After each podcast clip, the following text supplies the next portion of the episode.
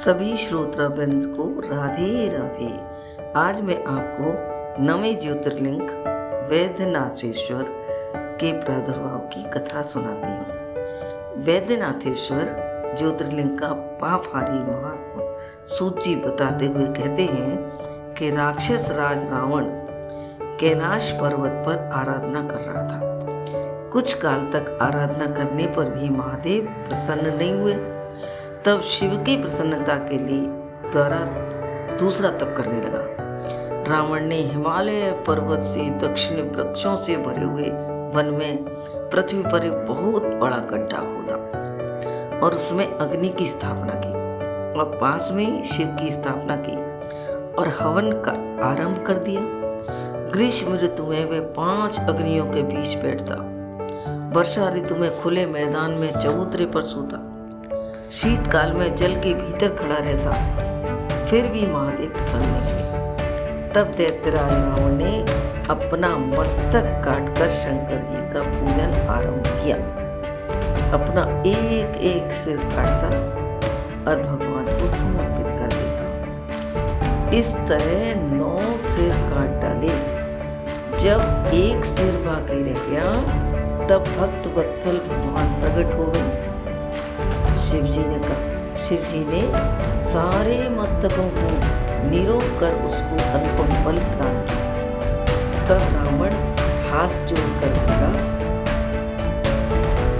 मैं आपको लंका ले जाना चाहता आप मेरा मनोरथ सफल करो भगवान शंकर संकट में पड़ गए। फिर शंकर जी बोले, ठीक है, मेरे इस लिंग को ले जाओ। में जहाँ भी तुम इसको रख दोगे ये वहीं पर ही स्थित हो जाएगा। रावण ने कहा, बहुत अच्छा। यह कहकर शिवलिंग को लेकर चल पड़ा। शिव की माया से उसे लघु शंका जाने की बहुत ज़रूरत पड़ गई। शिव ने उसको एक ग्वाले को पकड़ा दिया। अब रावण मूत्र त्याग के लिए बैठ गया ग्वाले को शिवलिंग का भार बहुत अधिक लगा। उसने वह शिवलिंग पृथ्वी पर रख दिया। वह हीरक में शिवलिंग वहीं स्थित हो गया और वही शिवलिंग वैद्यनाथेश्वर के नाम से प्रसिद्ध हुआ।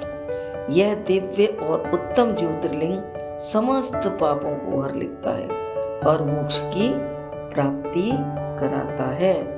बोल वैद्यनाथेश्वर भगवान की जय। शिव शंकर भगवान की जय। ओम नमः शिवाय, ओम नमः शिवाय। हर हर बोल नमः शिवाय। ओम नमः शिवाय, ओम नमः शिवाय। हर हर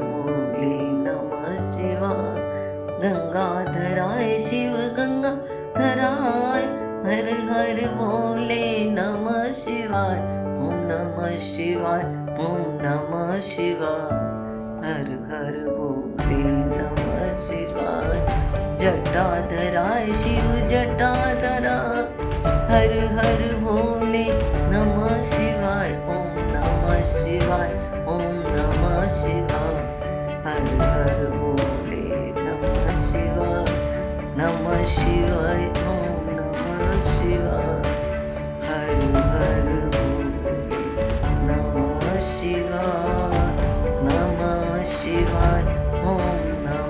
she.